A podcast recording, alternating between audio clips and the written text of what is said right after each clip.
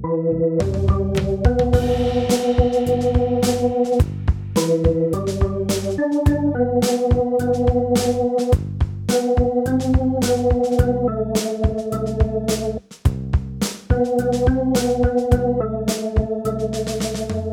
Tod seiner Heiligen wiegt schwer vor dem Herrn. Dir will ich Dankopfer bringen und des Herrn Namen anrufen. Das sind Worte aus dem Psalm 116. Ihr Lieben, mit diesen Worten grüße ich euch heute zu einem besonderen Tag, einem ziemlich schweren Tag. Der 28. Dezember ist ein Tag, der in der Weihnachtszeit ein bisschen untergeht, jedenfalls mit dem speziellen Gedenken, was er zum Inhalt hat. Es gibt ja kaum Krippenspiele am heiligen Abend oder in den Weihnachtstagen, an denen er nicht eine Rolle spielt. Entweder kommt er direkt vor oder indirekt. Oft wird die Szene gespielt, in der die Weisen aus dem Morgenland vor ihn, den König Herodes, kommen. In anderen Krippenspielen wird Herodes weggelassen und die Weisen unterhalten sich dann auf der Reise über das sonderbare Gespräch am Jerusalemer Hof.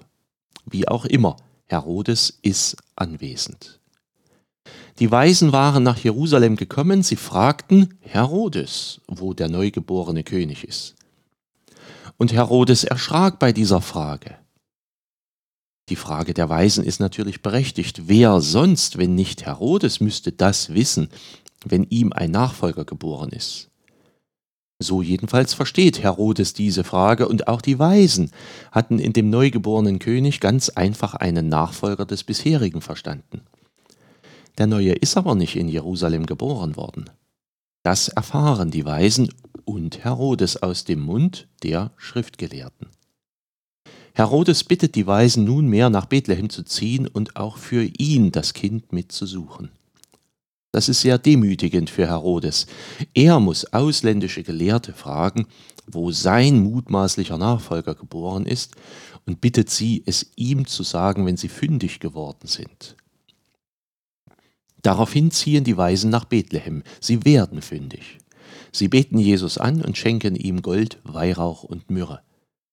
Danach erscheint ihnen Gott im Traum und fordert sie auf, auf einem anderen Weg heimzureisen. Und weiterhin befiehlt ein Engel Gottes dem Josef, mit Maria und Jesus nach Ägypten zu fliehen, was diese auch sofort machen. Was nun geschieht, dürfte bekannt sein. Herodes bemerkt, dass er von den Weisen betrogen wurde. Da er aber nicht weiß, ob das Kind überhaupt noch in Bethlehem ist und wie alt es inzwischen ist, geht er sehr gründlich und grausam vor. Er lässt in Bethlehem und in der Umgebung alle Kinder töten, die bis zwei Jahre alt sind. Eine furchtbare Tat. Das Leid der Familien muss entsetzlich gewesen sein. Man mag es sich kaum vorstellen, wie diese unschuldigen Kinder erschlagen in den Straßen und Häusern liegen. Unfassbar. Dass speziell dieser König Herodes sehr grausam sein konnte, weiß man heute, nicht nur aus dieser Geschichte. Trotzdem gehen viele Gelehrte heute eher davon aus, dass diese Begebenheit so nicht stattgefunden hat. Zumal gerade dieser Herodes nach heutigen Kalenderdaten gerechnet etwa vier Jahre vor Christi Geburt schon verstorben ist. Dass der König Herodes aber zu einer solchen Grausamkeit in der Lage war, daran zweifelt niemand. Auch damals schon nicht. Die Geschichte vom Kindermord in Bethlehem, historisch zutreffend oder nicht, lässt tief blicken auf das Bild, das man damals vom König Herodes hatte. Ein König geht mit barbarischer Grausamkeit gegen alle vor, die ihm in welcher Weise auch immer gefährlich werden könnten. Er macht dabei auch vor Kindern nicht Halt. Schließlich hatte er zu früheren Gelegenheiten sogar vor der eigenen Familie nicht Halt gemacht. Der Tod seiner Heiligen wiegt schwer vor dem Herrn, so hieß es im Psalm 116. Auch aus diesem Spruch zum Gedenktag der unschuldigen Kinder kann man die Trauer erkennen, die über diesem Tag liegt. Der ermordeten Kinder aus der Weihnachtsgeschichte zu gedenken ist gut und es ist richtig. Dass man das nicht am 24. Dezember tut, ist sicherlich verständlich. Aber sie ganz außen vor zu lassen, geht eigentlich auch nicht. In den Weihnachtstagen ist das Gedenken an die Kinder auf den 28. Dezember gelegt worden. Würde ich den Bibelspruch auf Kinder anwenden, dann wären die Kinder Heilige. Der Tod seiner Heiligen wiegt schwer vor dem Herrn.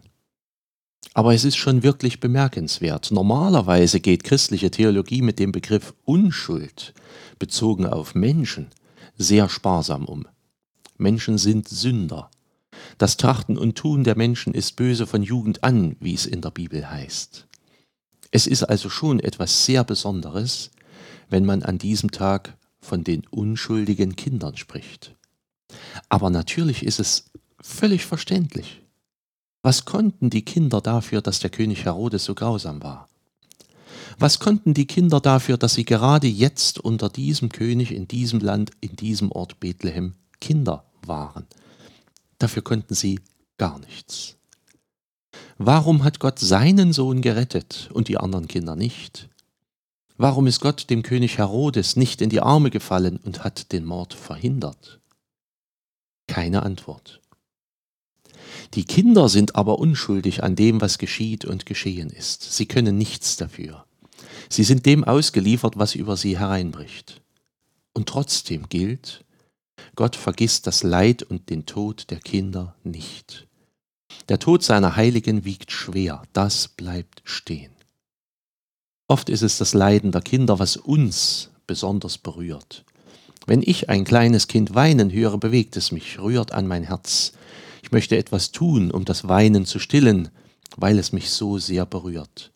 Und das gilt bei dem Weinen, was schlicht zu den Gefühlsäußerungen gehört, die anders in ganz frühen Jahren ja oft gar nicht möglich sind. Manchmal klappt für ein Kind nicht alles so, wie es es gerne hätte, und manchmal können Eltern auch nicht anders als Entscheidungen zu treffen, die ein Kind so noch nicht treffen kann. Aber zu erfahren, was Kinder manchmal auszustehen haben und tatsächlich auch zu erleiden haben, lässt hoffentlich niemanden kalt. Von Missbrauch zu erfahren ist ein Schock. Von Kindersoldaten zu hören ist ein Schock. Von Kindern zu hören, die hungern und Durst haben oder die schwer krank sind oder verwahrlost sind oder versterben, erfüllt uns mit grenzenloser Trauer. Manche Kinder haben unter den Launen und Vorlieben Erwachsener zu leiden und sind denen ausgeliefert, denen sie eigentlich vertrauen können müssten, weil die ja doch den Kindern beibringen sollen, wie man lebt. Die Kinder sind unschuldig an der Situation. Manchmal kommt ihnen aber eben auch niemand zu Hilfe und sie sind einfach ihrem Schicksal überlassen. Und trotzdem gilt, Gott vergisst das Leid und den Tod der Kinder nicht. Der Tod seiner Heiligen wiegt schwer. Denn Gott ist selbst ein Vater der seinen Sohn hat leiden und sterben sehen. Das bleibt stehen. Vor dem Leid der Kinder dürfen auch wir die Augen nicht verschließen, eigentlich vor keines Menschen Leid, aber schon gar nicht vor dem Leid der Kinder. Es ist eine gute Sache, dass wir den 28. Dezember im Kirchenjahr haben, den Tag der unschuldigen Kinder. Es sind die Kinder von Bethlehem, deren Geschichte hinter diesem Tag steht. Es ist aber auch das Leid vieler Kinder zu anderen Zeiten und an anderen Orten, das uns an Tagen wie diesem bewegen sollte.